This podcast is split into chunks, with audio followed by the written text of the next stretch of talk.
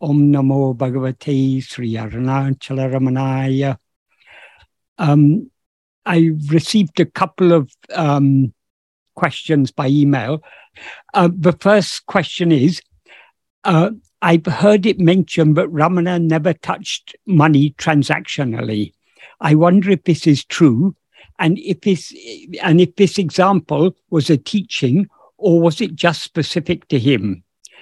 And did he say anything about participating in the system of money or striving for it? Um, should we just accept this as part of uh, popular consensus in Western culture, especially regarding spiritual teachers charging money? Um, yes, it is true. Bhagavan never touched money. Um, the reason for that, he, he, is explained in a passage in talks. Um, in, I shared this by email, but I'll just uh, summarize it.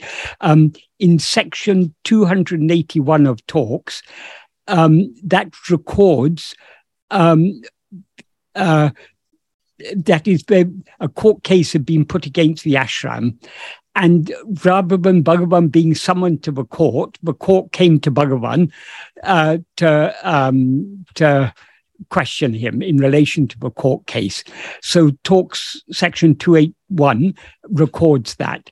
But um, it's not it's not a very accurate uh, recording because if I remember correctly, David Godman managed to get hold of a court transcript of the questioning, which was significantly different in many ways. But I think what is this particular portion, it more or less gives the what is Bhagavan's attitude towards money? That is one of the questions he was asked was, um, according to this recording, this won't be his exact word, but it gives us a general idea when you threw away your cash, etc., within an hour of your arrival in this place, you did so because you did not desire possessions. You never touched money. There were no possessions for several years after your arrival here. How is it that donations are now accepted by the ashramam? And but to that, Bhagavan replied, this practice grew up at a later stage because a few associates began to use my name to collect money. I did not approve their action nor check them, so it is going on. One man leaves, another steps in, but the process goes on. I do not desire that contributions should be accepted, but people do not heed that advice. I do not desire to give ineffective advice. I therefore do not check them. Since money comes in, property grows spontaneously. And then a bit further on in the same dialogue, he was asked, you do not touch uh, you do not touch money nor other offerings I trust. And to which Bhagavan replied, People sometimes place fruits in my hands, I touch them. And then the next question is if you receive one kind of offering, why should you not receive money also? To which Bhagavan replied, I cannot eat money. What shall I do with it? Why should I take that with which I do not know what to do?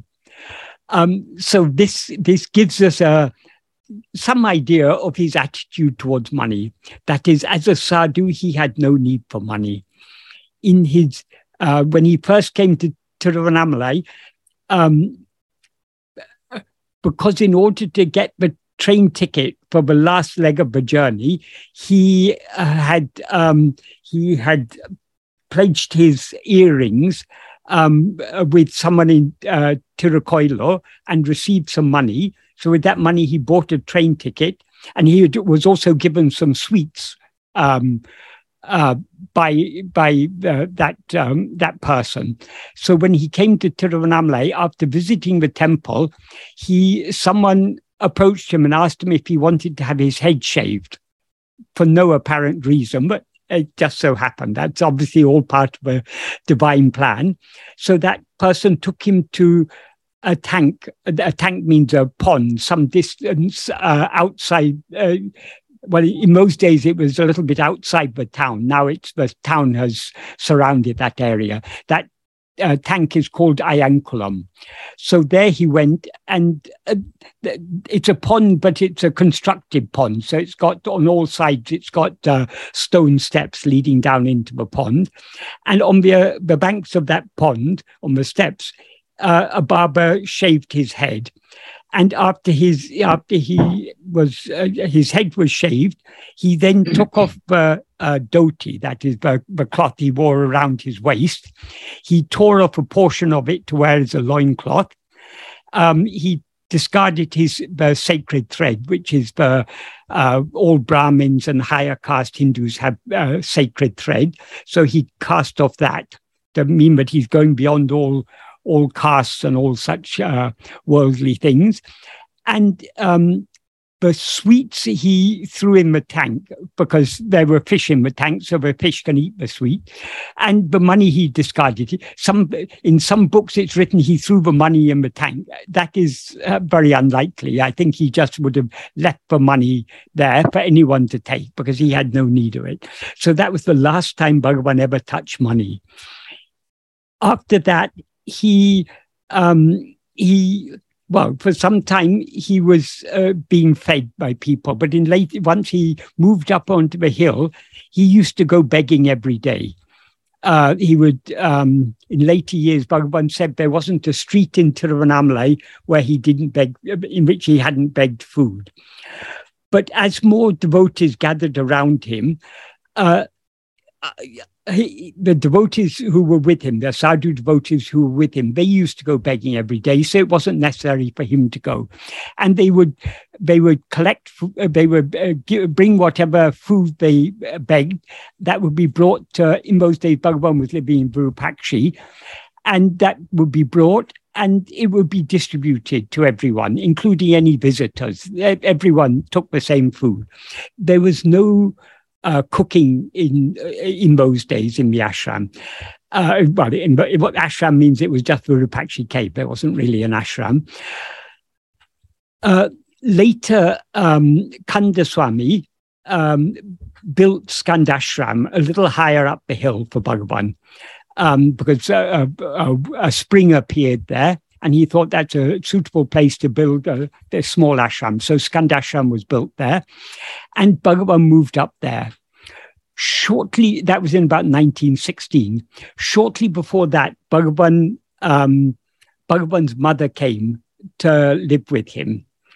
And it was only after she came that uh, cooking started in the ashram.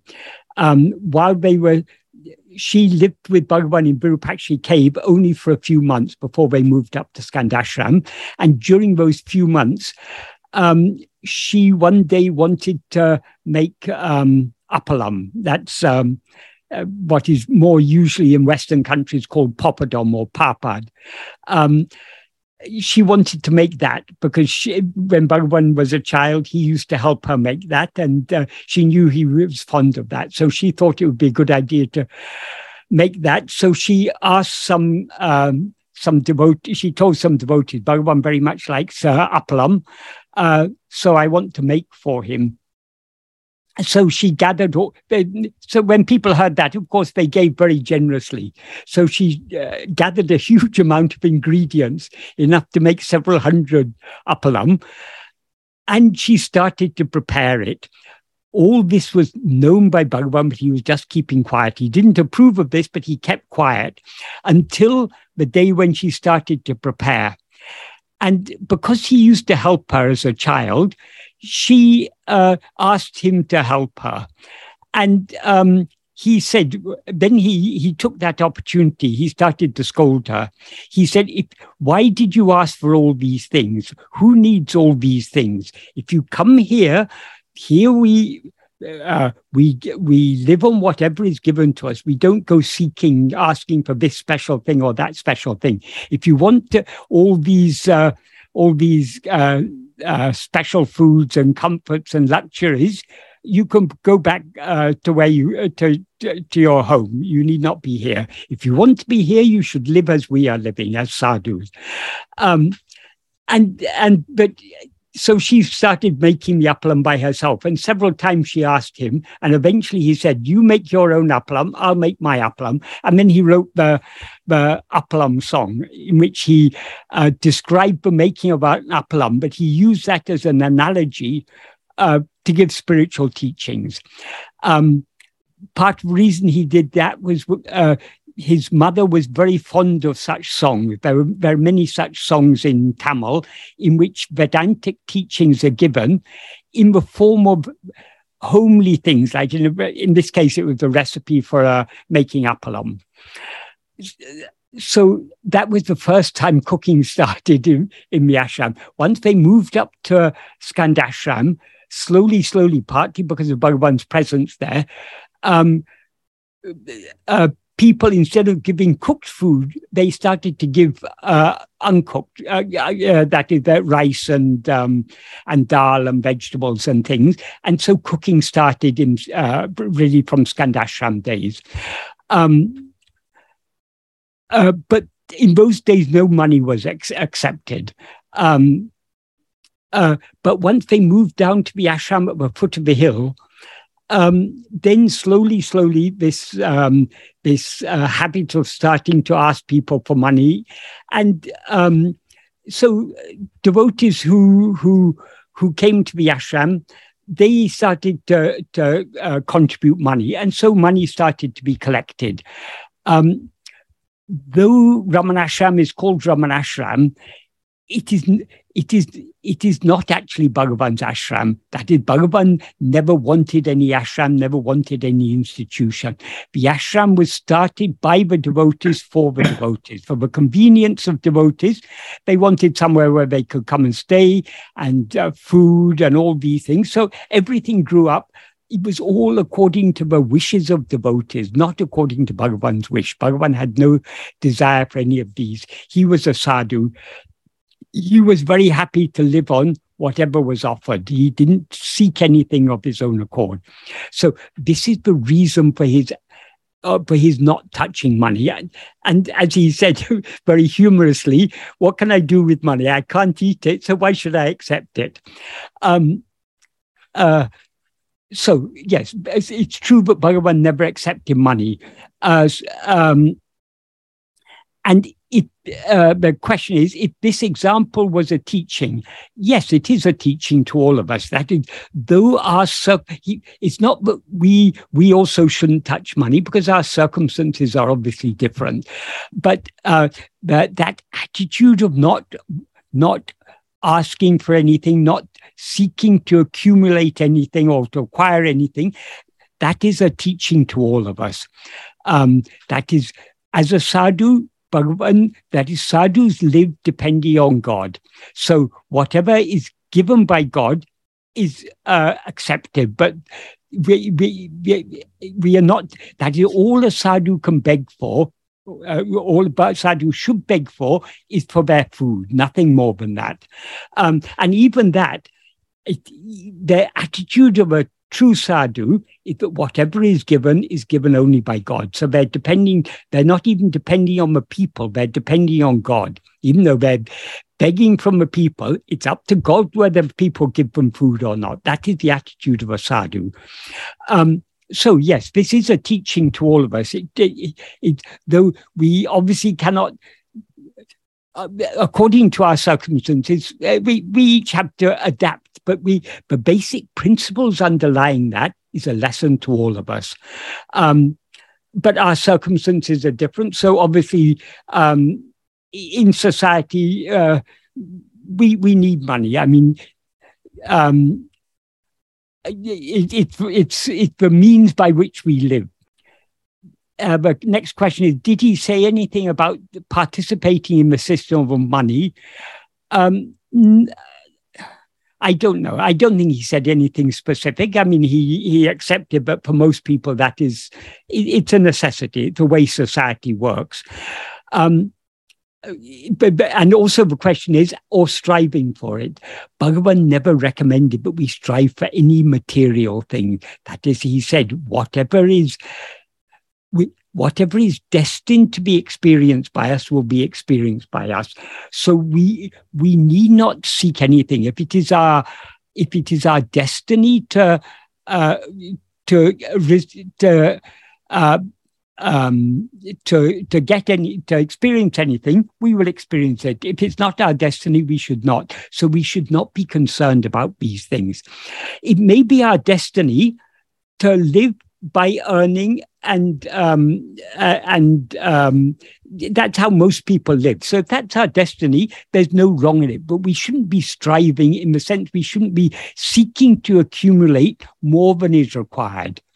Um, that we could that we have to learn as an inference from what it from uh, the example he set us. Um, and then the next question is should we just accept this as part of popular consensus in Western culture? It's not just Western culture.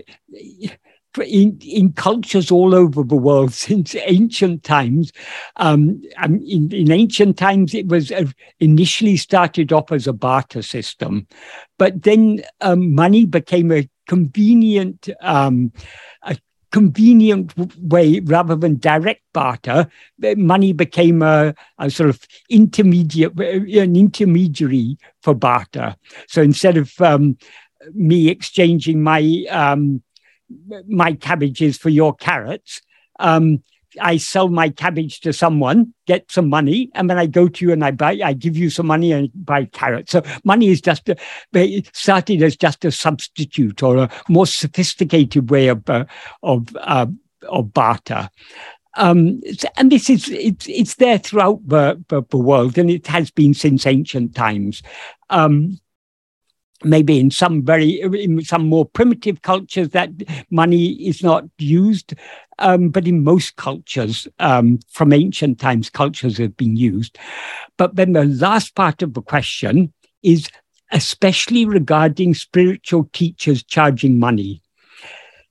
Anyone who charges money is not a spiritual teacher. A true spiritual teacher would never charge money. That uh, that that is um, it is it, it's that is spiritual teachings are not for sale. They they shouldn't be sold. So anyone who is who is charging money for spiritual for uh, spiritual teachings is not a true spiritual teacher. Um, if, if a person is a true spiritual teacher it will reflect in their if, if, if, a person is truly spiritual, whether a teacher or not, it will reflect in their outward life.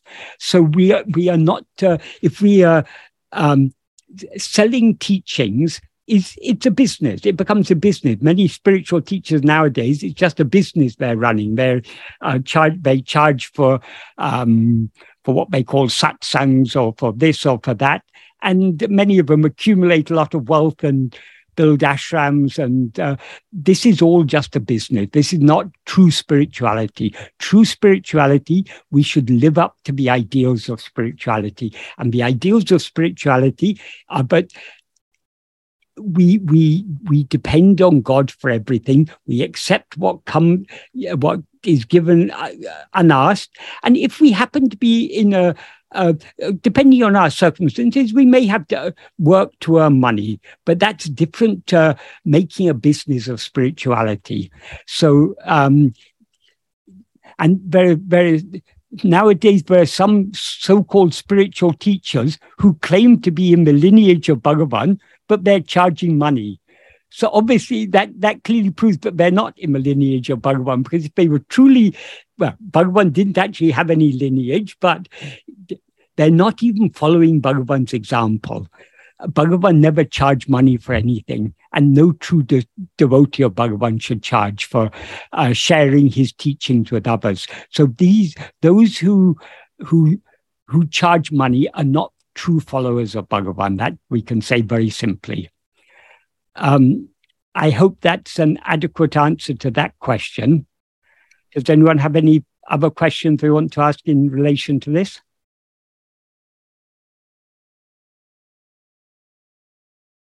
Okay. The next question was asked by uh, Vish. Vish, would you like to ask your question? Yes, hi. Uh, hi. Michael. Um, yeah, the question I have is, um, I mean, I mean, I've been uh, trying to understand uh, uh, the knowledge of um, uh, self-inquiry. I mean, like you know how it originated and all that. Then I kind of you know came across other other ones uh, like in uh, like in Shiva Sutra or Adi Shankara and so on. I think many of them I have already explained some aspects of that. So I was kind of uh, curious as to what attracted you most to the teachings of Ramana Maharshi. Like, you know, what was it? Uh, or, or was he able to package it well? Or um, was he able to arrive at that after getting enlightenment? Because, you know, unlike others, I think he first got into enlightenment and then he came across all the other uh, Hindu scriptures and so on. And I'm kind of uh, fascinated that you spent almost uh, 20 years, I believe, in India trying to understand all the all the teachings. So, I mean, I'm just uh, curious as to what aspect of the teaching attracted you the most, or was it the person? I mean, was it the Ramana uh, Maharshi, the way he lived and the way he preached or practiced? Uh, what was your source of inspiration? I mean, why I'm asking it is, I mean, I know it may appear to be a personal, but then all of us are inspired, right? I mean, all of us are inspired. Uh, I mean, like there is this whole uh, Shiva Purana, where which talks about all the disciples who kind of achieved enlightenment. Then you have a book on uh, on Ramana Purana, right? There are so many uh, of uh, uh, the visitors who had uh, gone to the Ramanashram and uh, it kind of explained their story. And all of this uh, serve a purpose to us in terms of inspiring us, right? Because all of us are on the path and um, all of us are aware of his uh, teachings, but then uh, we do attend all the satsangs. Why? Because we are constantly making some uh, progress and we are constantly moving towards it. So I, I am inspired by all that you have done in terms of all the podcast, in terms of explaining his uh, teachings and so on. So the uh, question in the summary is uh, what truly attracted you towards the teachings of uh, Bhagavan Ramana Maharshi? Um, well, everything about Bhagavan attracted me, but what initially attracted me was um, I, I have been traveling around India for about a year and a half, visiting so many places and reading books and so on. I was looking for something, but I didn't clearly know what I was looking for. When I came to Ramanashram, I knew very little about Bhagavan before coming there. When I came to Ramanashram, the first book I read was Who Am I? An English translation of Who Am I? Probably wasn't a very good English translation um, because many of the translations are not so good. And I, I wouldn't have understood it very deeply, but what I did understand was enough for me. As, as soon as I read that, I understood this is what I've been looking for because it was so simple and so direct and so to the point. That is the the center of everything is I. Our whole life is centered around I. If we don't know what we are, what is the value of all the other knowledge we have? Without knowing the truth of ourselves, how can we know the truth of anything else? So it, when I read it, it, even the little I understood was enough to convince me this is what I've been looking for.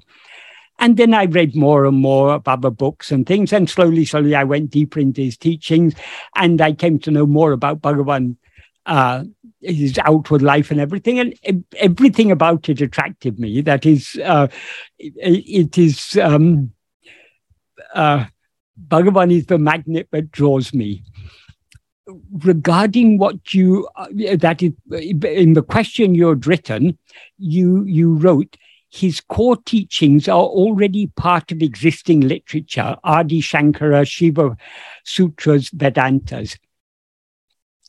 Um, yes and no. Um, what Bhagavan taught us is the essence of all Vedanta. Um, this is Shankara taught the same thing, but Shankara was teaching in a very different context. Uh, in those days, there was a lot of competition between so many different systems of philosophy. So Adi Shankara had a mission to establish or to argue that uh, Advaita is the correct interpretation of Vedanta. So he wrote uh, bhashyas on all the Prasthanatraya. That's the, the, the, the principal Upanishads, um, the uh, uh, Brahma Sutra, and the Bhagavad Gita. And he also wrote other texts. Nowadays, scholars quarrel, quarrel, about which texts were actually by Adi Shankara or not. That we need not be concerned. But basically, he, he wrote texts, but the, the majority of his writings were bhashyas, were commentaries, which were uh, which were interpreting the older texts and pointing out, but interpreting them in the light of Advaita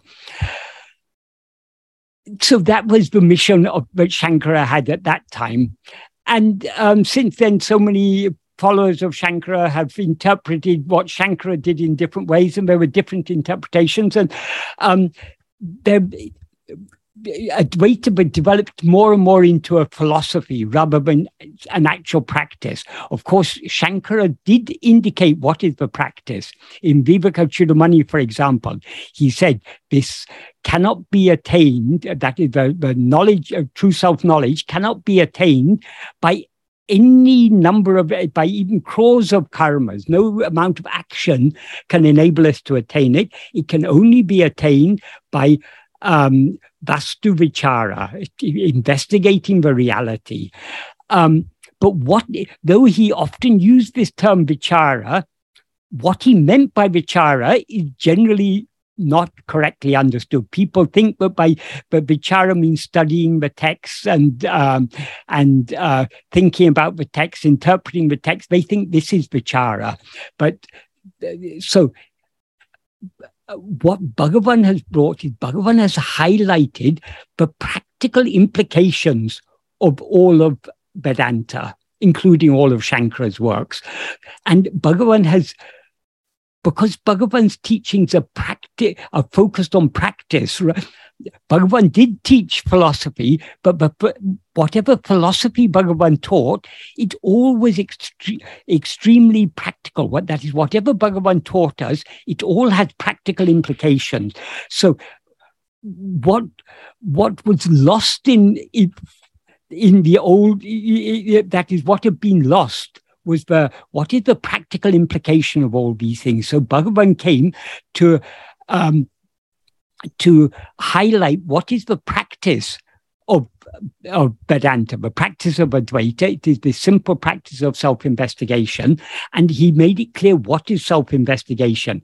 We cannot, as he says in the 16th paragraph of Nan Yar, which we talked about a few months ago, uh, he points out there we cannot know ourselves by studying books. Any number of books we may study, we cannot know ourselves because ourself is the books are outside the five sheaves. We ourselves are inside the five sheaves. So we have to set aside the five sheaves and set aside everything outside in order to go within to know ourselves. So this idea that by but we can know ourselves this is an idea that's very prevalent among um, uh, among so-called Advaitins, but we can know ourselves by studying the texts, uh, all these texts. But that is the the the the, the, the Vedanta is a prasthana; it's a means to knowledge. Um, and the knowledge they're talking, the, the knowledge that they take it to be a means to is uh, is to direct self knowledge. That is not correct. As Bhagavan made clear, Vedanta is a means to enabling us to know what is the means to attain that. It itself, the books are not, we cannot know ourselves in books. We have to know ourselves within ourselves. So Bhagavan, Bhagavan's teaching, though it's the essence of all of Vedanta, it's very, it's very revolutionary in the sense, in, in that Bhagavan puts so much emphasis on practice. And because his emphasis was on practice, he presented the philosophy of Advaita in a much simpler and more direct way than it had ever been presented before. If you read a text like Ulladu Narpadu, for example, it, it, what is revealed in Ulladu Narpadu, what is made clear in Ulladu Narpadu, you cannot find any text anywhere but uh, explains things so clearly and so simply. Uh, for example, one thing that Bhagavan emphasized is in, in the older texts, it, it is generally said, but the, the problem, the root problem is avidya, ignorance. And uh, since ignorance is the problem, we can remove it only by vidya, by knowledge. Um, but people think vidya, knowledge, is to be gained from books. That is, the knowledge we gain from books is just information, just ideas. That's not going to remove our ignorance because who is it who gains all that knowledge from books? It is ego. And according to Bhagavan, what is called avidya is nothing but ego. Ego is itself avidya.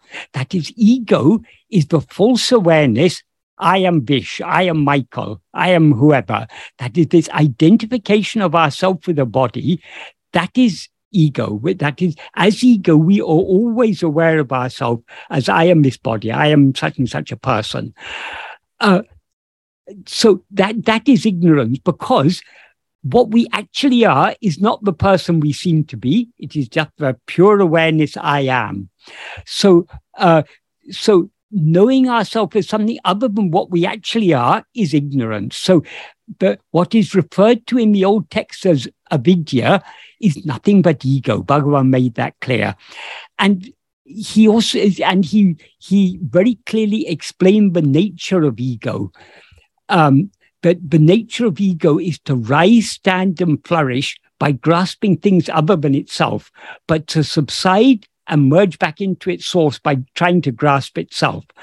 Um, so Bhagavan ex- explained the very heart of the very core principles of Ad- Advaita in an extremely practical way. So what we can learn from Bhagavan, we uh, from reading texts like uh, Nan Yar, Ulladu Narpadu, uh, Upadesha and uh, I mean, in all Bhagavan's original writings, these uh, teachings are given. In one, even in Arunachala Pancham, it's also given. What we can learn from these texts, we cannot learn from lifetimes of studying all the uh, ancient texts because Bhagavan has made it so clear and so simple. Um, if it, if this, if what Bhagavan had taught us could be understood from all these old texts, why does why does no one else understand it as Bhagavan has presented it? So yeah, we are very fortunate to have come to Bhagavan. Otherwise, if we were just studying all the old texts, we we we wouldn't understand what actually is the practice, what is actually required. So Bhagavan though he's teaching the essence of all of Vedanta, he's we cannot say that Bhagavan hasn't brought anything new. What Bhagavan has brought is a fresh clarity and a clarity focused on the actual practice. Um, another uh, a point I wanted to say in your um, in what you've written, one of the existing piece of existing literature you referred to is the Shiva Sutras. The Shiva Sutras is not actually Vedanta. Shiva Sutras is one of the foundational texts of Kashmir Shaivism. And though Kashmir Shaivism calls itself, it claims to be a, a Advaita, it claims to be non duality, it is not a real non duality. It is, in many respects, it is, it is more like Vishista Dvaita or Bheda Abheda Vedanta.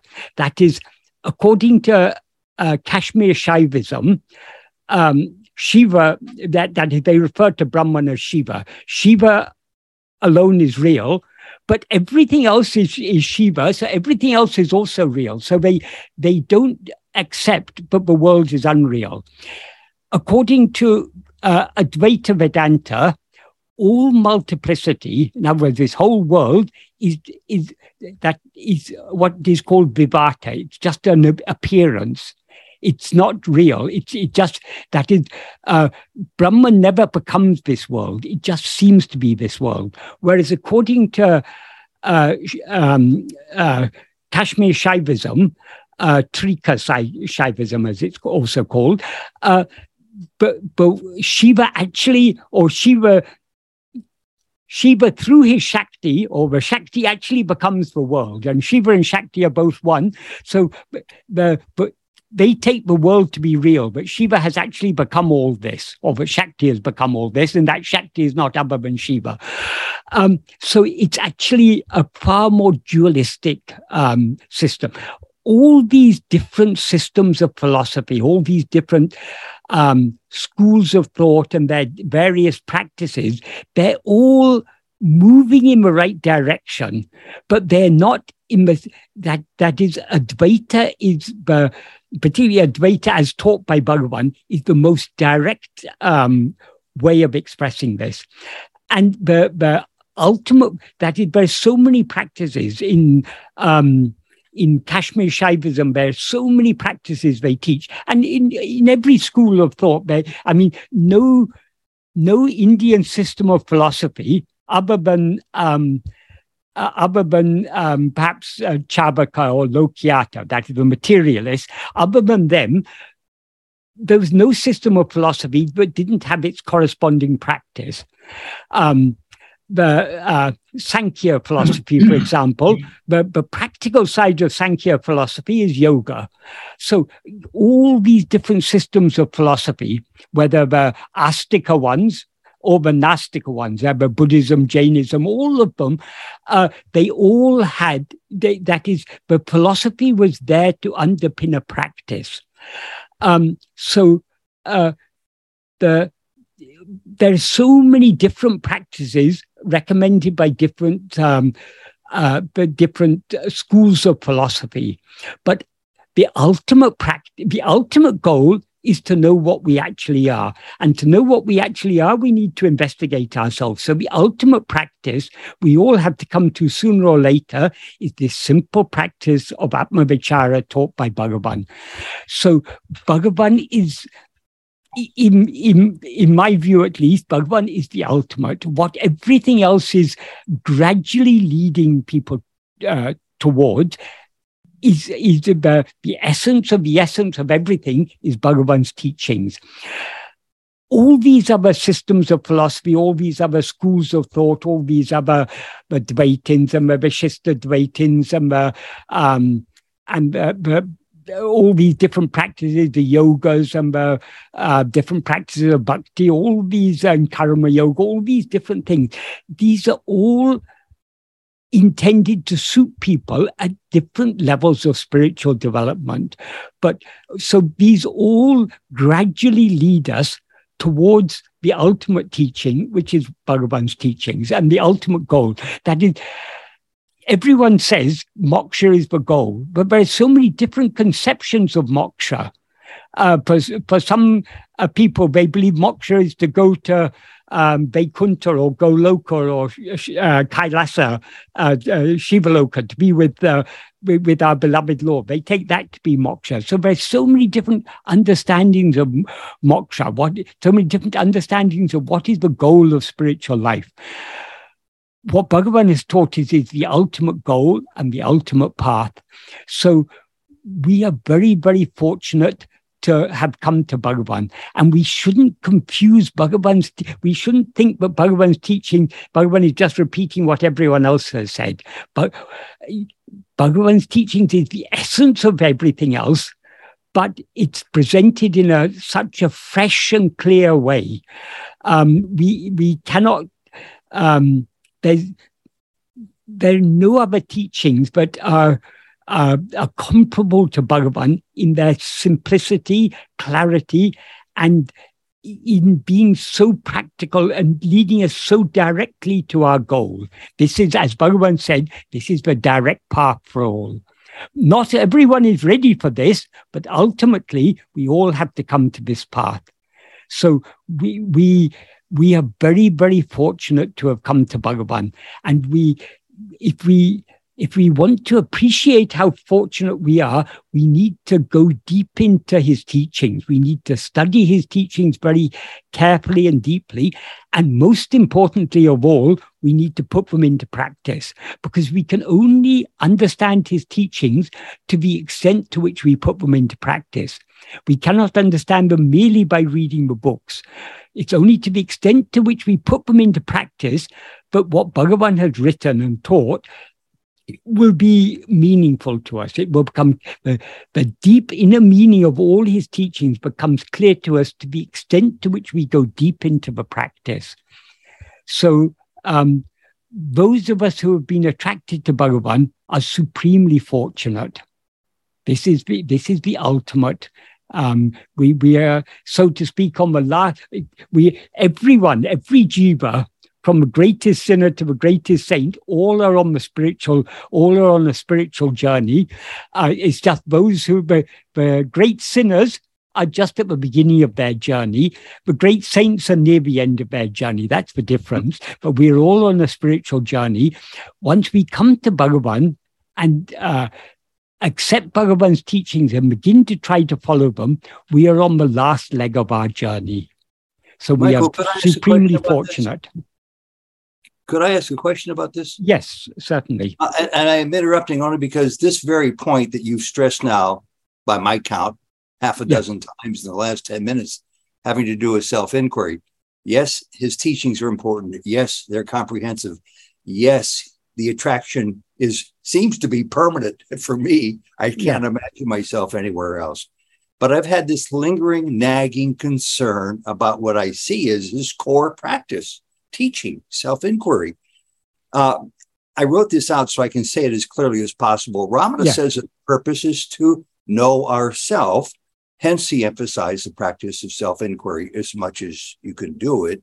But there seems to be very little discussed in detail about the exact manner in which we can investigate ourselves correctly. I was doing it incorrectly, thinking that the answer has to be, well, I'm pure awareness. Who am I? Well, I'm not this, I'm not that, I'm not that. I I'm the I. Yes. I heard this discussed by just just yesterday by David Godman on a podcast as I walk around the town here that he spent the first several years of his attraction to Ramana Maharshi not knowing how to do self inquiry correctly. Yes. I was so happy to hear that. He did it superficially, as I've been doing it up until recently. I finally learned and was bothered that there was no recipe of, he called it a one, two, three, four steps on how to do self inquiry in the best way possible. He later concluded that there is no recipe for it. He finally concluded that one must learn this by themselves, which is what I'm happy to say I've come to do. But what's your take on that? I mean, that's a core principle and yet it's easier said than done that, yes, I understand what self inquiry is. Yes. Um, that is the term Atmavichara. It's often translated as self inquiry. I prefer to translate it as self investigation because it, it is inquiry in the sense of investigation, not inquiry in the sense of asking. Um, in an investigation, when you start an investigation, where the investigation is going to lead you is not clear. If you knew where it was going to lead you, there'd be no need for the investigation. That is, an investigation is a is a, a journey of discovery. If, if if scientists are investigating something, they when they start off, they don't know where that their investigation is to, uh, going to lead them. As they mm. go deeper and deeper in their investigation, more and more uh, is revealed to them, and then the way becomes clearer and clearer. It's like that with any investigation. Um, if police are investigating a crime, they initially just have a, a little bit, a few clues to go on. And as their investigation goes on, they gather more and more evidence, more and more information, and slowly, slowly, it becomes clearer what, what the, the way they're going. It's like this with any investigation. So this is a path of self discovery. We are investigating ourselves to discover what we actually are. And we are not only in order to discover what we actually are, we have to discover how to discover what we actually are. So all this is that as we go deeper and deeper in this practice, but what the practice is becomes clearer and clearer to us. Um, the reason, but but that is, Bhagavan has given us lots, plenty of pointers towards what this practice is. But because the practice, the, the practice cannot be adequately explained in words. For example, I can say the practice is just being self-attentive. But what does it mean to be self-attentive? In order to understand what it means to be self-attentive, we first need to under, have, have at least some idea of what is meant by self.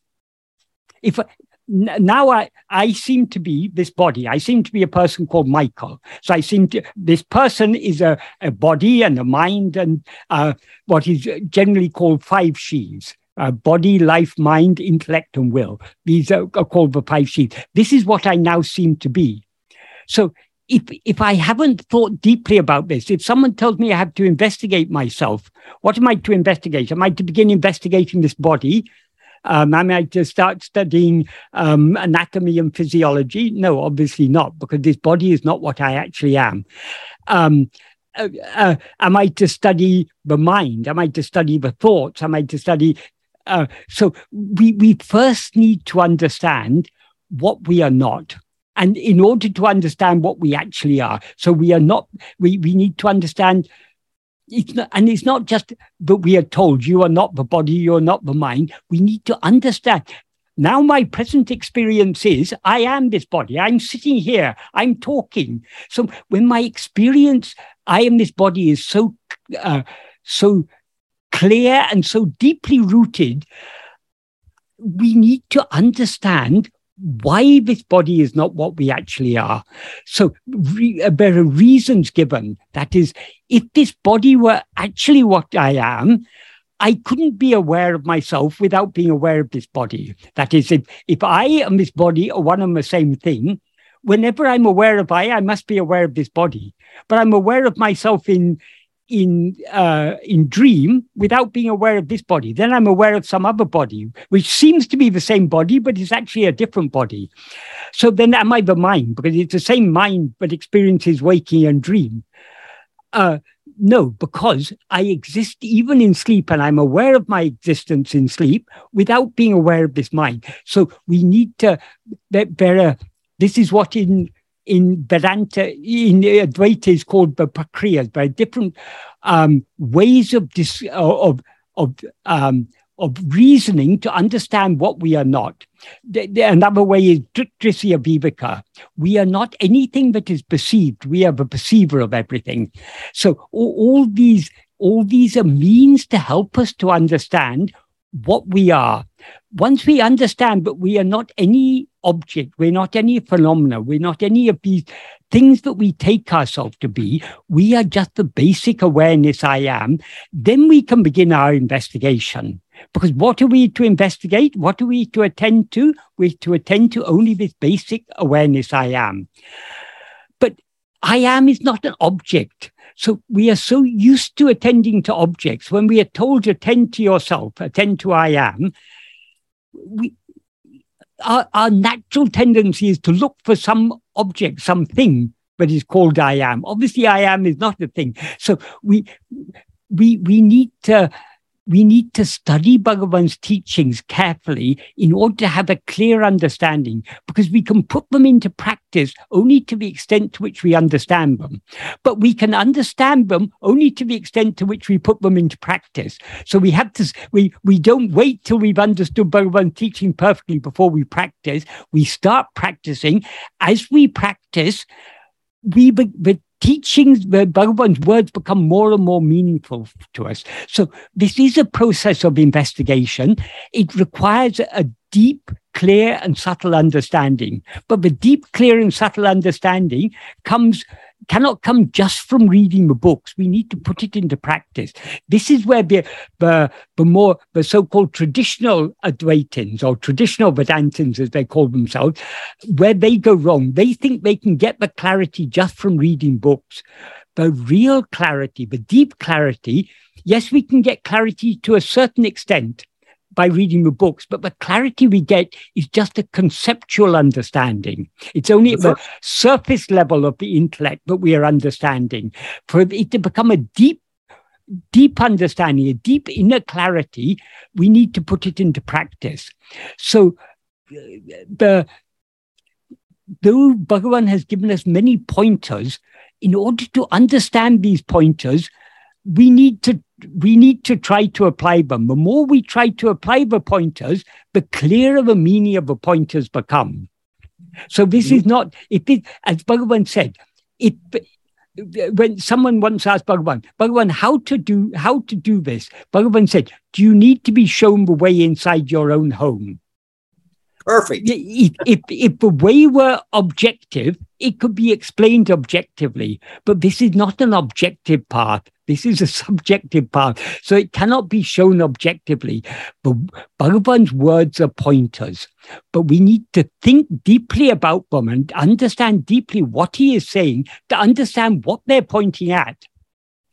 It seems to me we need to learn how to investigate, which is what you're talking about right yeah. now.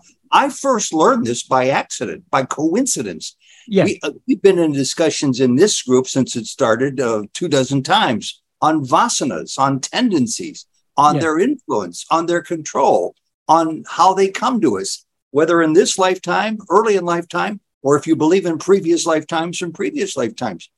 It's only been rather recently that I decided to examine some of my own vasanas, which I recognized I didn't care for they led me to practices and thoughts and uh, things that I that didn't seem to serve me or maybe served me poorly, and I I put it together. This this is what self investigation is about. Root these things out, or start to recognize them, or start the process of rooting them out, and and you're drawing yourself closer to knowing the truth of who you are yeah. But it's taken me all these years to put that together, and nobody seems to talk about the way in which, if I were a gold digger or digging for oil, and I'm over here in this left field digging it for the last three years, somebody comes along and says, Hey, don't you know how to read the signs where, where oil really is? It's over there in that field. You're in the wrong field. But nobody seems to do that with self investigation to explain it, like you just did. Yeah, but, but because this is a very subtle and inward process, we we as David said, we ultimately we've each got to learn it for ourselves. We plenty of help we're given by Bhagavan. Bhagavan gives us all the pointers we require, but he, because this is a very deep and subtle path, the pointers are very deep and subtle. We can read Bhagavan's words without really understanding what he's saying. So we've got to we've got to read what he's what he has written very carefully, consider it very carefully, try to apply it into practice, and slowly, slowly, it will become clear to us what he is talking about, what is what what is the practice he is pointing us all towards. Thank you for that. I have a question, uh, Michael. Yes. So, I mean, uh, this is more a personal actual experience. Uh, I think uh, around uh, four or five years ago, I had been uh, practicing self inquiry, but then I was getting more frustrated. I prayed to Bhagavan saying that I've been, you know, doing this. Uh, you kind of show me the way, right?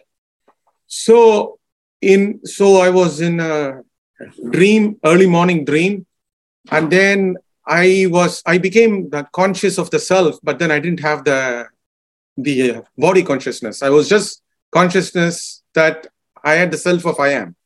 Then I was uh, genuinely uh, puzzled that I alone was actually existing because I wasn't body conscious. And then I asked a question. I mean, it, it, just came all of a sudden like, who am I? I mean, like, you know, that who am I is a genuine question of trying to know who who is this like who's only this i i yeah. mean i don't I'm not having a body. I mean, there was nothing else. Then that I uh, collapsed. And then I merged into a beam of uh, light and all that.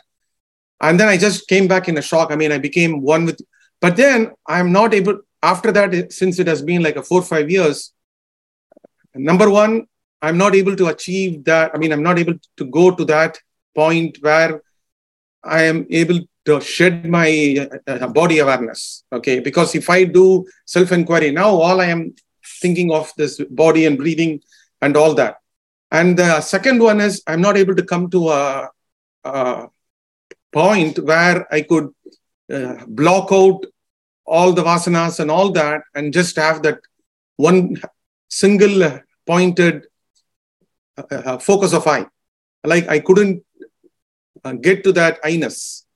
And then, I mean, so so the way I'm thinking is I have to first uh, go to that uh, single pointedness of I and then ask the question is that the thing or so okay so maybe to ask uh, ted's question in actually another way if a six year old is uh, coming to you who has not heard of ramana maharshi or all his uh, teachings and books if assume that person hasn't read anything okay what advice would you give to the six year old uh, to practice the self inquiry so so the yeah so what i am having the trouble is i mean i am doing the self inquiry of uh, focusing on the like genuinely okay wondering about the sense of i who am i? And then it goes to a calm state for a few seconds and then i quickly focus on actually external things. Yeah. Okay. Um whether it's a six year old or a 60 year old i wouldn't say anything to anyone unless they ask me. According to what is asked, I would say. So it, I would try to explain this only to someone who is genuinely curious to know, genuinely wants to know how to investigate. uh, myself. Um, but but the uh, what I would say would depend upon what I'm asked. Obviously, the teaching there's no formula for what is to be taught to everyone. It is according to what the, the level at which the questions are pitched. Um, but that's just an aside. Um, coming to your main point, um, what we are seeking in this path we are not seeking any experience. You have just described an experience you had. Any experience that the experience you had was something that came and went. Whatever comes and goes is not real. What we are seeking to investigate is the one thing that is ever present, namely ourself, I. This the, the this basic awareness, this fundamental awareness I am, never appears or disappears. It is ever shining. So we are not seeking any new experience. Uh, if we've had any experience in the past but came and went, that is that that may we may have been that may be the result of our going deep, uh, deeper within, but it is not the final thing. The final thing is what is here and now. You, you said, I'm not able to reach that I-ness or something to that effect. The I-ness you're trying to reach, you yourself, the I that says, I am not able to reach that, is itself the, uh, the I that we, that we are seeking to reach. So we are not we are not seeking anything but is not already in our experience. Bhagavan often used to say, if jnana were a new experience, something, if, if it were a new knowledge, something that we, we didn't already have, if we achieve it, we will sooner or later lose it because whatever comes has to go.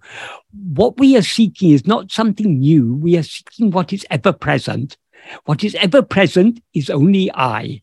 So there's never a moment in our life when we are not aware of I. So we are not looking for any experiences. When you wrote your question, uh, uh, in the email, one of the things you wrote is, what was it that made you dedicate your life to understanding Bhagavan's teachings? Was it due to some phenomenological or psychedelic experience? It wasn't, it was due to one simple experience, the experience I am. That experience, I didn't get that experience only after coming to Bhagavan, but Bhagavan pointed out to me That is what is real. That is what is the that is what is the center of everything. That is the heart. That is the heart we are seeking, is what is ever shining within us as I am. So uh, we are not seeking any new experience. Now, we there is never a moment when we are not aware I am.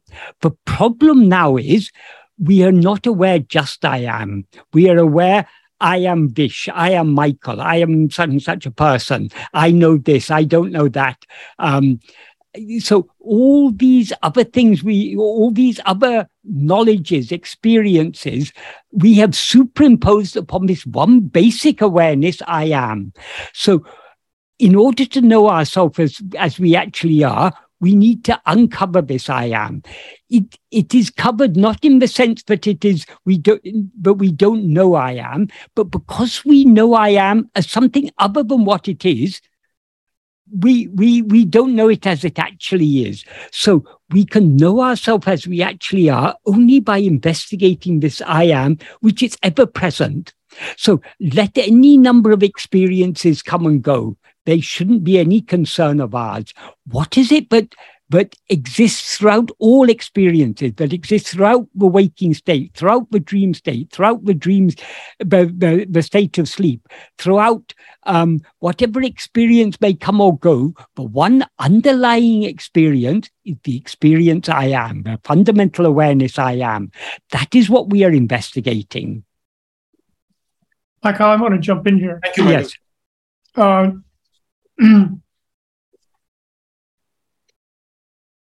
even exp- even expressing I am or trying to feel I am has a sense of duality to it, like it's something other than what I'm aware of that I am. Then it's and not even, I. I know it's not, but that's what the point I'm trying to lead up to is is is uh, it seems like if there's ever an answer that comes up to any question, I know that's not the right place to be because that's ego. Absolutely. And that whenever I'm looking for something, that's also ego. Yeah.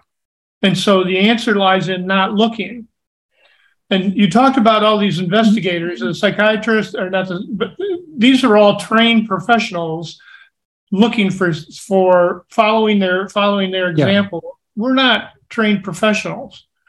So when I look at when I do inquiry, the best I can come up with on my own imagination is just be. Just be. Don't look for anything. Don't try to experience anything. Ignore any experience that comes up and just be. Uh, yes, yes. Um, you, you say you say we sh- we shouldn't look. We shouldn't look for anything. We should look at what we actually are. We that is we you you can look for something that you don't know. But we always know i so we're not looking for anything new. But we should be looking at ourselves. We should attend to ourselves. The reason being as you say ultimately our aim is just to be to be as we actually are. But what what actually are we? We our real nature is just pure awareness Pure awareness means awareness that is not aware of anything other than itself. So, so long as we're aware of anything other than ourselves, we're aware of ourselves as something other than pure awareness. We are aware of ourselves as the knower of whatever we know. Um, so we we need to withdraw our attention from all other things uh, in order to be aware of ourselves alone. But merely withdrawing our attention from all other things it's necessary, but it's not sufficient because every day when we fall asleep, we withdraw our attention from everything else, and so we subside in sleep. But we, we again wake up because ego isn't destroyed. So, in order to destroy ego, we not only need to withdraw our attention from all other things, we need to attend to ourselves. We need to attend to our being. So, how can we be what we actually are? We can be we can be being only by attending to being. That is, the more we attend to our being, the more ego subsides and we remain as we actually are. So the ultimate teaching is summa iru, just be. But how to just be, the, the means to just be is to hold on to self attentiveness, to hold on to our being, to attend only to our being.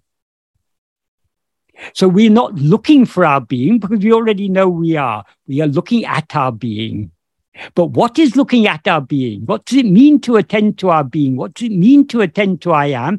That is very subtle. Uh, one way I sometimes explain it for people who, who are questioning me about this is we are always aware I am. But though we are always aware I am, we neglect I am because we're more interested in other things. If you go to a cinema, you're always looking at the screen but you never notice the screen. You notice only the pictures on the screen because why you go to the cinema? Because you want to see the pictures. You don't go to a cinema just to sit and look at an empty screen. You go to look at the pictures. So because of our interest in the pictures, it seems to us that we never even notice the screen, but actually we're always looking at the screen. The screen here is I am. We, though we are always aware I am, we are negligently aware I am because we're more interested in all the phenomena, but are superimposed upon this fundamental awareness I am.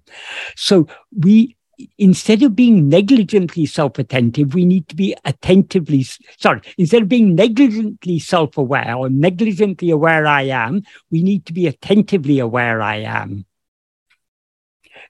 This is as far as we can go in words, pointing it out.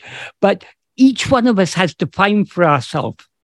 But it's very important we understand we're not looking for anything, because if you're looking for something, it's something that you don't already know. We, we are not looking for something, we are looking at what is ever present, namely our own being. And only by looking at our being can we be as we actually are. Is that helpful? Sort of. yeah, that's it. That's sufficient. If it's sort of helpful, it's it's something for you to work on. Because we can these things can become clear to hmm. us only to the extent to which we put it into practice. Uh, it just seems like holding on to I am still feels like some type of dual function yeah, it, it, that that is because the, the nature of the mind is that that is the nature of the mind to always divide. What actually exists is our own being, but we've divided our seemingly not really divided. We cannot divide it. We are indivisible, but we seemingly divided ourselves as all these phenomena. So it's always the nature of the mind or ego to be objectifying, to be dividing but we, that's why we try to hold more and more onto our being, not, not to anything other than ourselves, but to ourself alone. How to do so? Mm-hmm. We can we we it's only by practice but it becomes more and more clear to us what it means to hold on to our being but that even makes it more complicated taking that out into daily life if you're concentrating on on being or i am I'm oblivious to what's going on around this body, and yet I have to be aware to function. In order, the functioning will go on according to destiny. If you are holding on to your being, everything will happen just as it was meant to happen. Whether you hold on to your being or not, everything is happening as it's meant to happen. But but when we don't hold on to our being, we're constantly interfering. I think this comes back for me is like we're all aware anyhow. We're all enlightened already, and we think we don't know it, but we really do. And we're just kind of like trying to find something that there isn't there to find. Well, we no, we're trying to find something that is already there, but is ever there, but we ever know, but which is seemingly obscured because everything else that we've superimposed upon it. Yes, enlightenment, jnana, is our very nature. That, that, that is, we are nothing but pure awareness. But on, we have superimposed all awareness of all other things is superimposed upon this basic awareness I am, which is the pure awareness. And the first thing that is superimposed is ego, the false awareness, I am this body. And only in the view of ego, all other things appear. So that's why Bhagavan wants us to tackle the very root and we can tackle this root only by holding on to the source from which this root sprouts, namely our own being.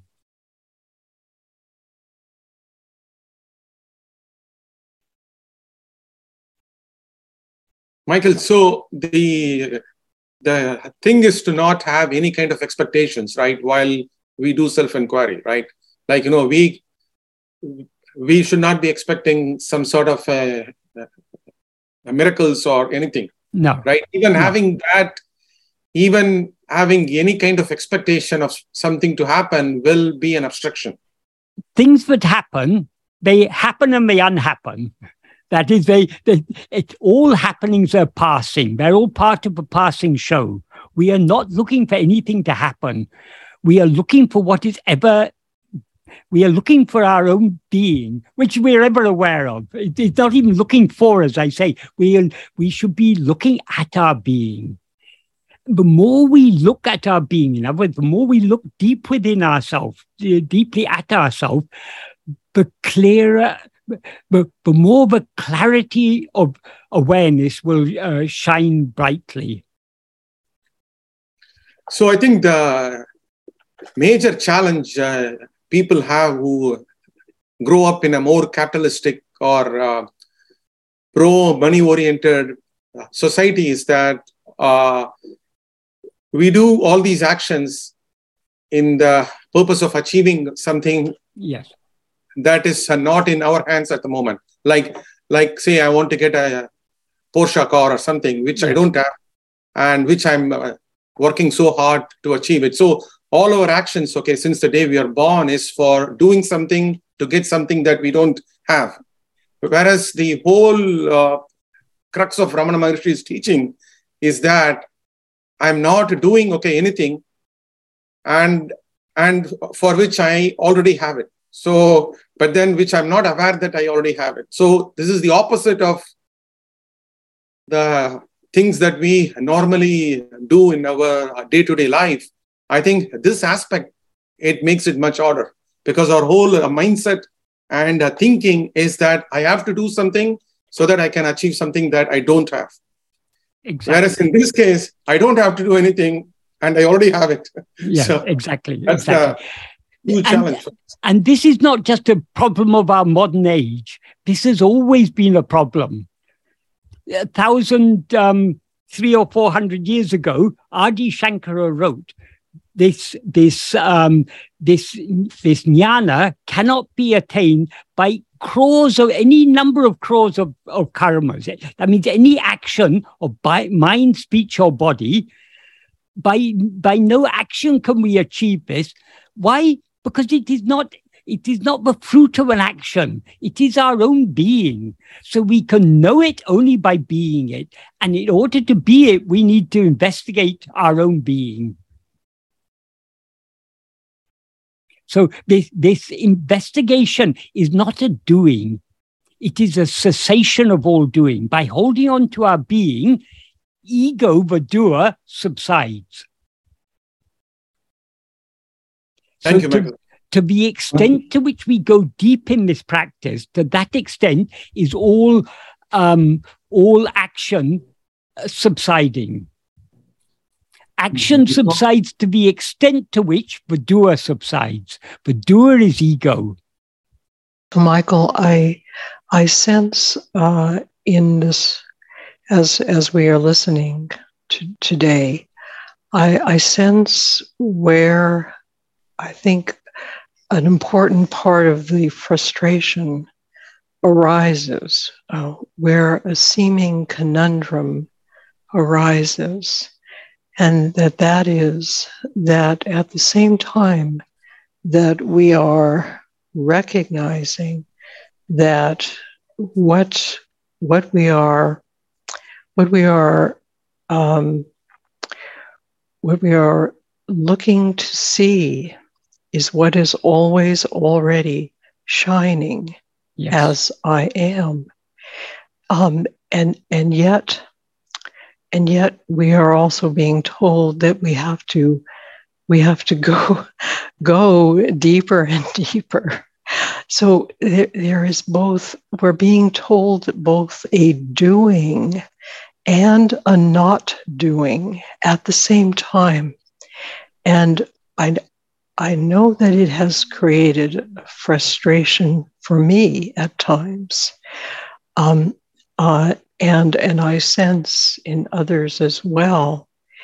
And, and, um, and so I've been, I've been trying to find how to step outside of that of that conundrum um, and and recognizing that an important part of this process is is what is called grace and and and, and that um, as the grace has its way with us the the the the capacity to step outside of the conundrum will will arise um, and and it, it will become within our um, capacity to to step outside of this.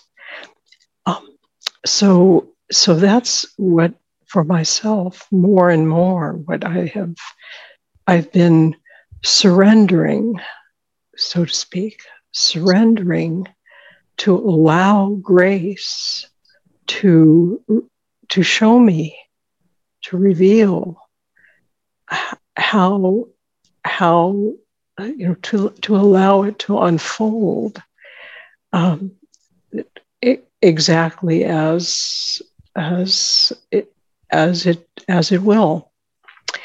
So any so I mean that's part of my my question um, is to know. Uh, um, I'd like to know a little more about uh, what specifically Bhagavan had to say about grace. and that's one one question. And I would would um, I'd also like a, a little bit more a clarification when you give the, the definition of ego. Um, the part of it that I wrote down here, I, I, I was missing the first part about the rise, stand, and flourish by grasping what is not itself. And, and, I, so I like the, the, the first part of how that, that, um, that statement is made. And, and um, so, and and the word in in in that that I'm focusing on is the word grasping, the grasping part, which, which my my my understanding of it is that that is that is pointing to identification.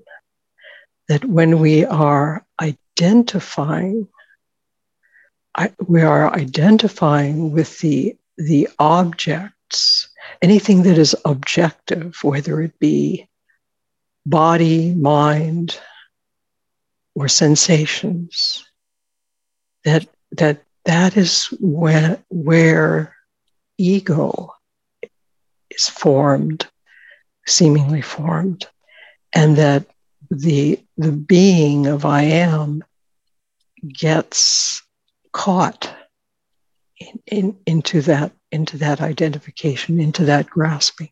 So, uh, sorry, it's a little complicated there. So, two questions grace and ego. Right. Okay. Um, yes, there's a lot to be said on this. Um, what Bhagavan had to say about grace, if we understand Bhagavan's teachings correctly, all his teachings are about grace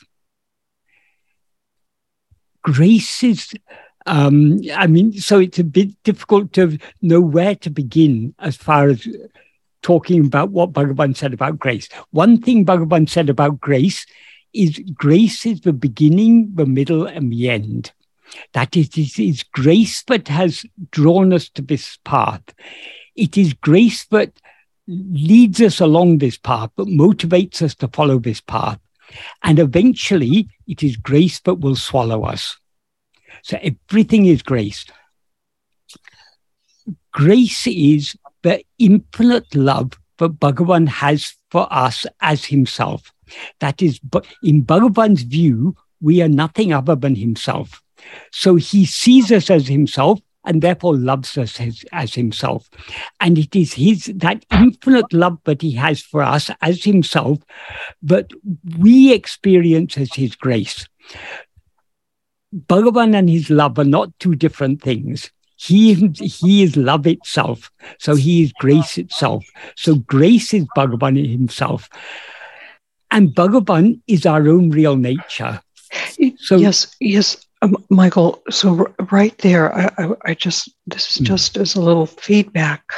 Um, I I find it confusing when you are using the words of himself Hmm. um, uh, because I think that that gets that creates a confusion because there is only one self. There is only the self. Right. And, right. And and and I'm sorry, I don't mean to be nitpicking, but you know, the, the uh, this group is is so deeply earnest and sincere this group wants so deeply to truly understand. Yeah. And and so I think that any any time, you know, our words are so so important yes. that even even a single word can kind of throw us a little bit off off base. So it, for me, if you could use the one self rather than himself, I I I'm not I I know that there is no there you know there, there was no other person in yes. Bhagavan. Yes. Um, okay. Yeah, I, I appreciate what you're saying, but the thing is, when we we we need to understand an inherent that is language is inherently limited. Lang- language we, we are talking in the language of duality, and we really uh, we, we, when we are using words, there's inevitably dualistic implications. That is why we need to see beyond the words that are used to what is underlying the words. Um, earlier, when you were starting your question, you were talking about the conundrum of, of doing and non doing it is words that make it seem to be, when we describe it in words, when we describe this practice in words, it inevitably seems to be a doing because words cannot adequately describe being. Be, being is beyond the mind, beyond words. It is what underlies everything. So we inevitably, when we're using language, we are language is the language of duality. The language, as Bhagavan said, the language of non-duality is silence. So since we're communicating on the level of language, that's on the level of thoughts, we inevitably are using words that can be interpreted dualistically, uh, but seem to be dualistic, but we are we are pointing at something which is beyond that. So we need to see not the words themselves, but what the words are pointing towards. So when I refer to Bhagavan as himself, when we are talk or, or God or grace, we talk about grace itself it's as if grace is something other than ourselves. But the point I was coming to, uh, the point I was trying to make is Bhagavan and grace are not two different things. And Bhagavan and ourself are not two different things. Bhagavan is our own real nature. So grace is our own real nature. So grace is not something that comes from outside. Grace is what is ever shiny in our heart as I am. Grace is our own being. Grace is our own awareness. Awareness, that is the pure awareness I am, that is grace. Um, but as I say, grace is also love. So it, that is when we we are talking about that which cannot be talked about. We're talking about that which is beyond words, beyond thoughts. So whatever words we are using, we are just trying to point towards that. So you you asked what Bhagavan had said about grace. So I'm trying to give some idea of what he. I mean, Bhagavan said a lot about grace directly and indirectly, as I say, all his teachings are about grace because grace is yes. is our real nature. We we we ourselves are grace. Um, that is why to yield, surrender ourselves to grace, to yield ourselves to grace, to open our heart to grace, we have to turn within. The more we turn within and subside, the more we are merging back into grace, the more we are allowing grace to engulf us, to, to swallow us. Yes. Um, so it, we, as I say, we we cannot talk about this subject without using words, and words inevitably can be taught, interpreted as uh, dualistic. When we talk about Bhagavan, for example, it's as if Bhagavan is a third person. We say he or himself. But though he, Bhagavan is our own reality, Bhagavan is what we actually are. He appeared outwardly in human form to give us teachings, and his teachings reveal, but he is ourself. He is what is ever shining in our heart as I. And his love for us, he doesn't love us as another. We see Bhagavan as if he's another. He doesn't experience him. He doesn't see us as other. He doesn't see anything other. He sees only himself. So he loves everything as himself.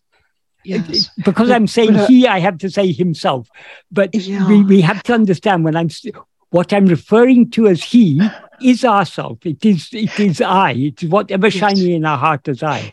Yes. So, but, but uh, similarly, uh, couldn't when we we could even say every one of us is appearing is appearing as a teaching of oneself.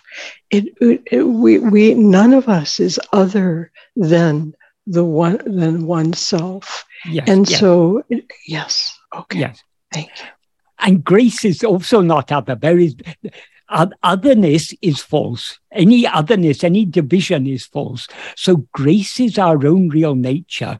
So yeah. we can we can without grace we would not even yes. be with the very fact that we're here talking about this subject is because of grace it is yes otherwise we'd be we'd be roaming about the world seeking ways to earn more money or to right, seek this pleasure right. or that we, pleasure. The very sure. fact that we've been drawn to this to yes. this path, the very fact that we are talking about this subject, this is grace.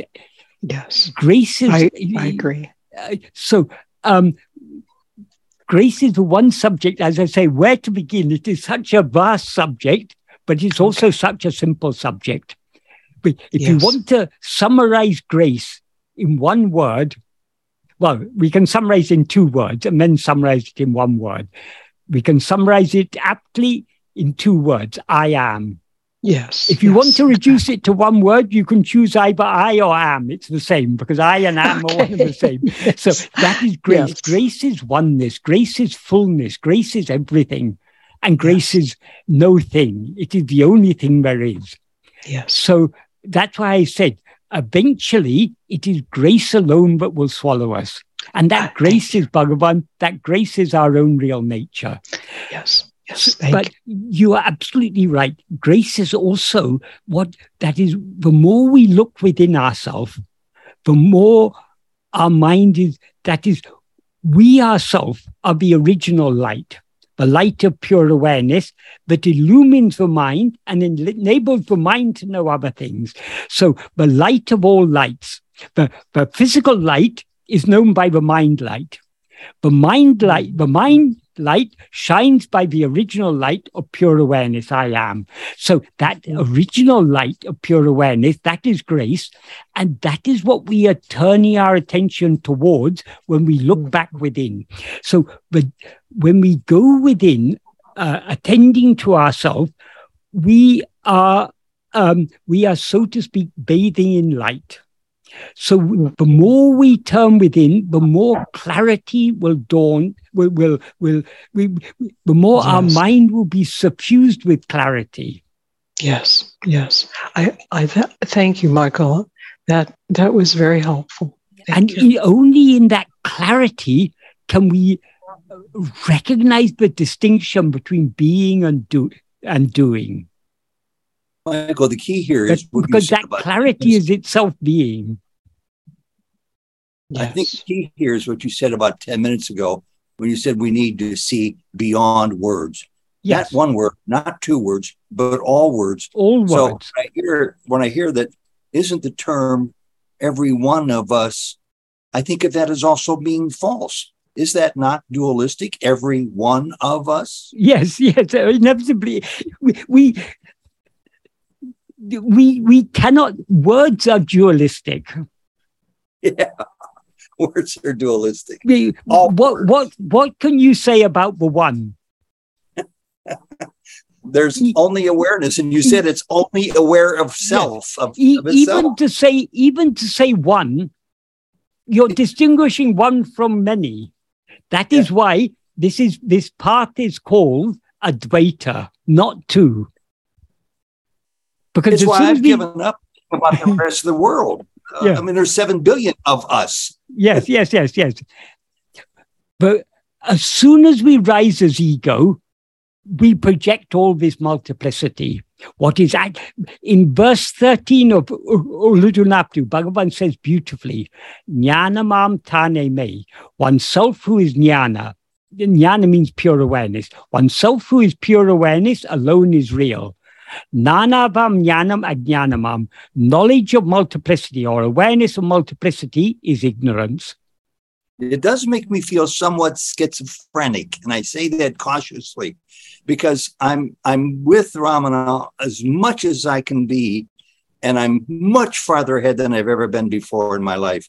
But as soon as I turn my gaze out towards the world, let's say the suffering, let's say the dejected, let's say those who suicide, those who are murdered, those who are raped. I don't know how to handle that. And I think Ramana tells us don't go there. Exactly, exactly. Thanks for what you've been saying. It's so yeah. clear. Yep. Michael? So, so Melissa, can, can I just finish because Melissa, I've quite a lot to say on uh, what Melissa said. So, regarding what you said about uh, being and doing, attending to anything other than ourself is a doing because it's a movement of our attention away from ourself towards other things. That is a doing. Attending to ourself is not a doing. It is a cessation of all doing, a subsidence of all doing. That is why Bhagavan talked about sinking within. Uh, often in English books, it's translated as diving within, but diving is somehow it implies something very active. But the word is trans the words that are translated as diving can equally well be translated as sinking. And I think sinking conveys the idea intended by Bhagavan better. The more we attend to ourselves, the more we naturally sink within. Um, the, the more we we begin to drown in that inner light, the light of pure awareness, which is grace. Yes. Um, um, yes. At, at, my at my present level of understanding, um, I, I find that it is for me a relaxing, a relaxing of the mind away from objects, whatever, you know, whether it be body, mind, or yeah. sensation, or relaxing away from object to recognizing that all objects are arising within the infinite subject, the infinite I am, the, the mm-hmm. awareness being yes. in, in which it is all arising. And, mm-hmm. and at, at the present, at this present moment, that's that's as far as I can go. And and I and I let that be it for for for this moment and at some perhaps it will change perhaps it you know yeah. would however it goes that's sufficient yes at, at, at this moment yes that is true, but Bhagavan has refined this, has explained this even more deeply. All arisings arise in whose view? In the view of ego. Ego is the subject. Ego is itself an arising because we, we arise from sleep and we subside back in sleep. So ego is itself, all other arisings arise in the view of ego. Ego also arises. Ego arises by attending to other things. If it turns its attention back on itself, it subsides. And now we come to the second part of your question, which is yes. about uh, what I said about uh, ego rises, stands, and flourishes by grasping things other than itself. Yes. This is uh, this is a paraphrase of what Bhagavan says in verse 25 of Ulladu What he says in that verse is grasping form, it comes into existence. Grasping form, it stands grasping form, uh, sorry, grasping and feeding on form, it flourishes abundantly. Leaving form, it grasps form. If sought, it takes flight. Such is the nature of this formless phantom ego. Ego, when he says ego is formless, that means it has no form of its own. Without a form of its own, it is not dis- it, it is it, it is it is not just that is its only form that distinguishes one thing from another. Yeah. So in its native formless condition, ego has no separate existence. It's our own being. It's our own reality. But it comes into existence as ego, grasping form. Yes, I, I'm, my my my sense of that is that the um, there you know what we call what we call mind or or, yes.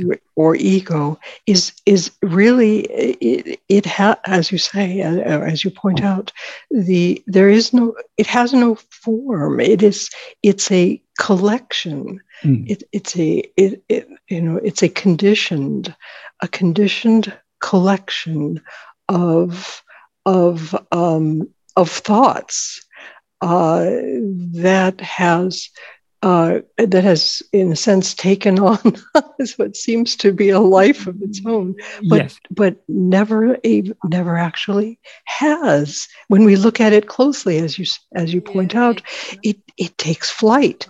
There's yeah. nothing there. Yes, but it, it is not even a collection because the, the co- collection of what a collection of thoughts. Right. No, those right. It's all it, it is, You're right. It it's only the present. Yeah. The present. The thought is that right now is happening. Yeah. You're. That's true. So there. To, there is to understand this verse uh, twenty five. Uh, yes. Uh, properly, it's useful to also consider the previous verse, verse 24. What okay. Bhagavan says in verse 24 is the insentient body does not say I. What he says literally means does not say I, but that yeah. implies it's not aware of itself as I. And what he means by body is is not just the physical body, it's all the five sheaths. So it includes mind and everything. So that does not say I because it's it's jada, it's not aware. That if the body is not aware, the the the life is not aware, the mind is not aware, mind, mind uh-huh. in the uh-huh. sense of all the other thoughts are not aware, yeah. the intellect yeah. is not aware, the will is not aware. So these yeah. are all jada. So they don't, they are not aware of themselves as I. Uh, so that's what he means when he said the, the insentient body does not say I. Mm-hmm. And then in the mm-hmm. next sentence, he says, Satchit does not rise. Satchit, Sat means being, Chit mm-hmm. means awareness. Sat chit right. means pure being, pure awareness. That is what we actually are. That is uh-huh. I am. So Sat chit does not rise. So on one hand, you've got the body that is not aware of itself as I. On the other hand, you've got Sat chit, which does not rise. Uh, but always aware of itself just as I am, because it's pure being, pure awareness. In between, one thing, I, rises as the extent of a body. But this one thing I, but rises the extent of a body, because it rises, it is not Sat Chit. Because it Ah, is aware of itself Yeah. as I, it is not the body. So it's neither the body nor Sat Chit. it rises in between, partaking of the properties of Ah. both. Like Sat Chit, Yes. it's aware of itself as I. Like the body, is limited in time and space. So it is neither this nor that.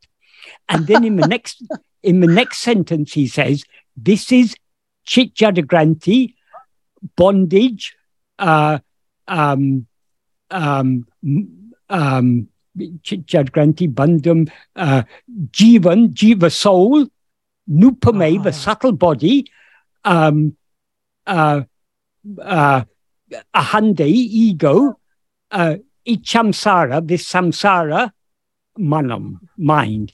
So, what he means by chit jadagranti is chit is that satchit, that pure awareness, I am.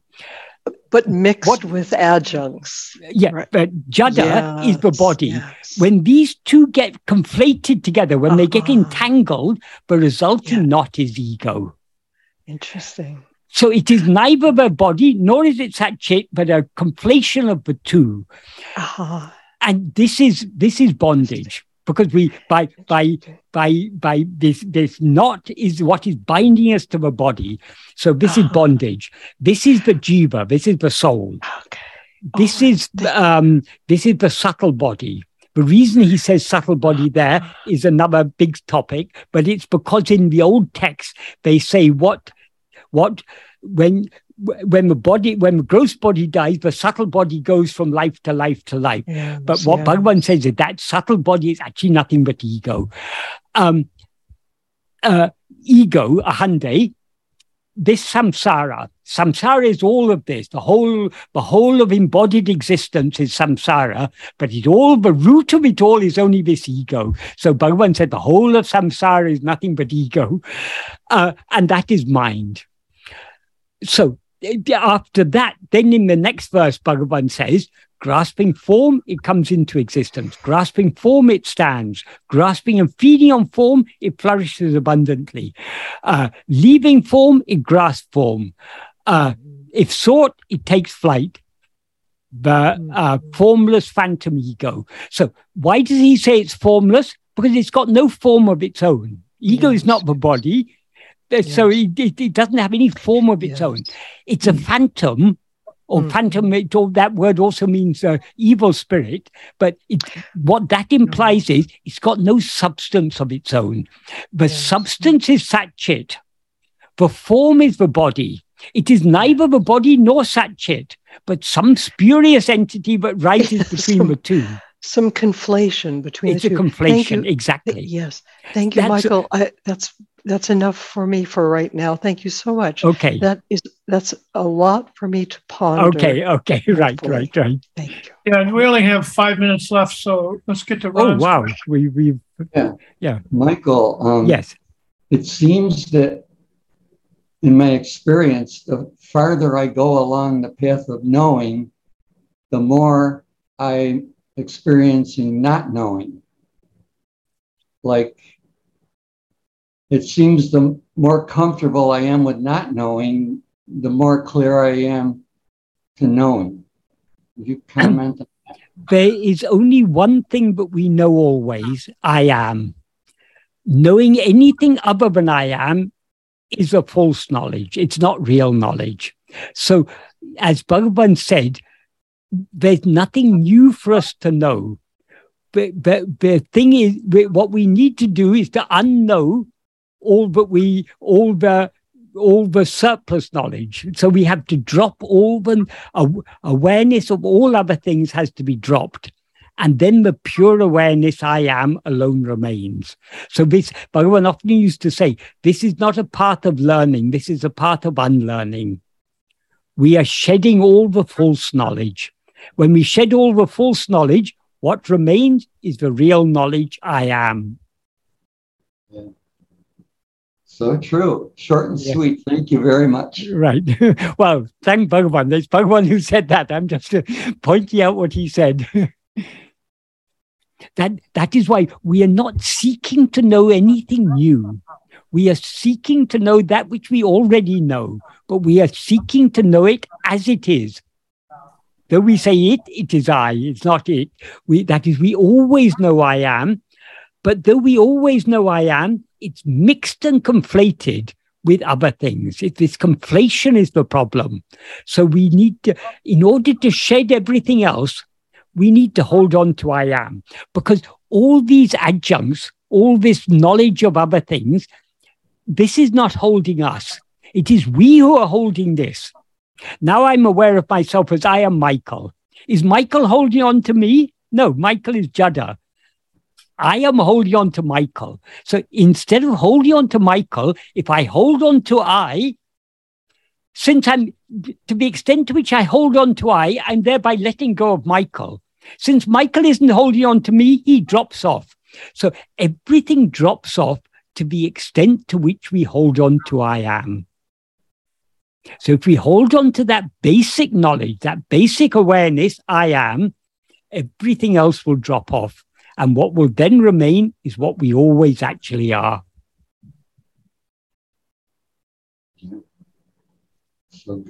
So, Bhagavan doesn't know anything but we don't know. In fact, Bhagavan will say, we know lots of things he doesn't know. He knows only he knows the only thing that is real, I am. We know that this thing that is real, I am, plus so many other things. So, as Bhagavan said, we have to unlearn, not to learn. We have to shed the false knowledge. No wonder he seems so serene all the time, is because yes. he doesn't know what we know. yes, yes, yes. and and okay, Bhagavan, Bhagavan can, can I just say one more thing? Bhagavan sure. sometimes used to joke about the, the English word realization. Mm. Bhagavan said, what is real is always real. We don't need to realize it. The problem is that we have realized the unreal. Mm-hmm. So all that is required is that we unrealize the unreal and the real alone will remain. Wonderful. that pretty much sums up everything we've talked about today. Exactly. well, thank you very much for joining us today, Michael. It's always a pleasure to have you here. Yeah. And uh, I'll I'll continue abiding in the eye. what what Thank is you, the eye that is wonderful. abiding in the eye? Are there two eyes? One eye abiding in another eye? Abide as I.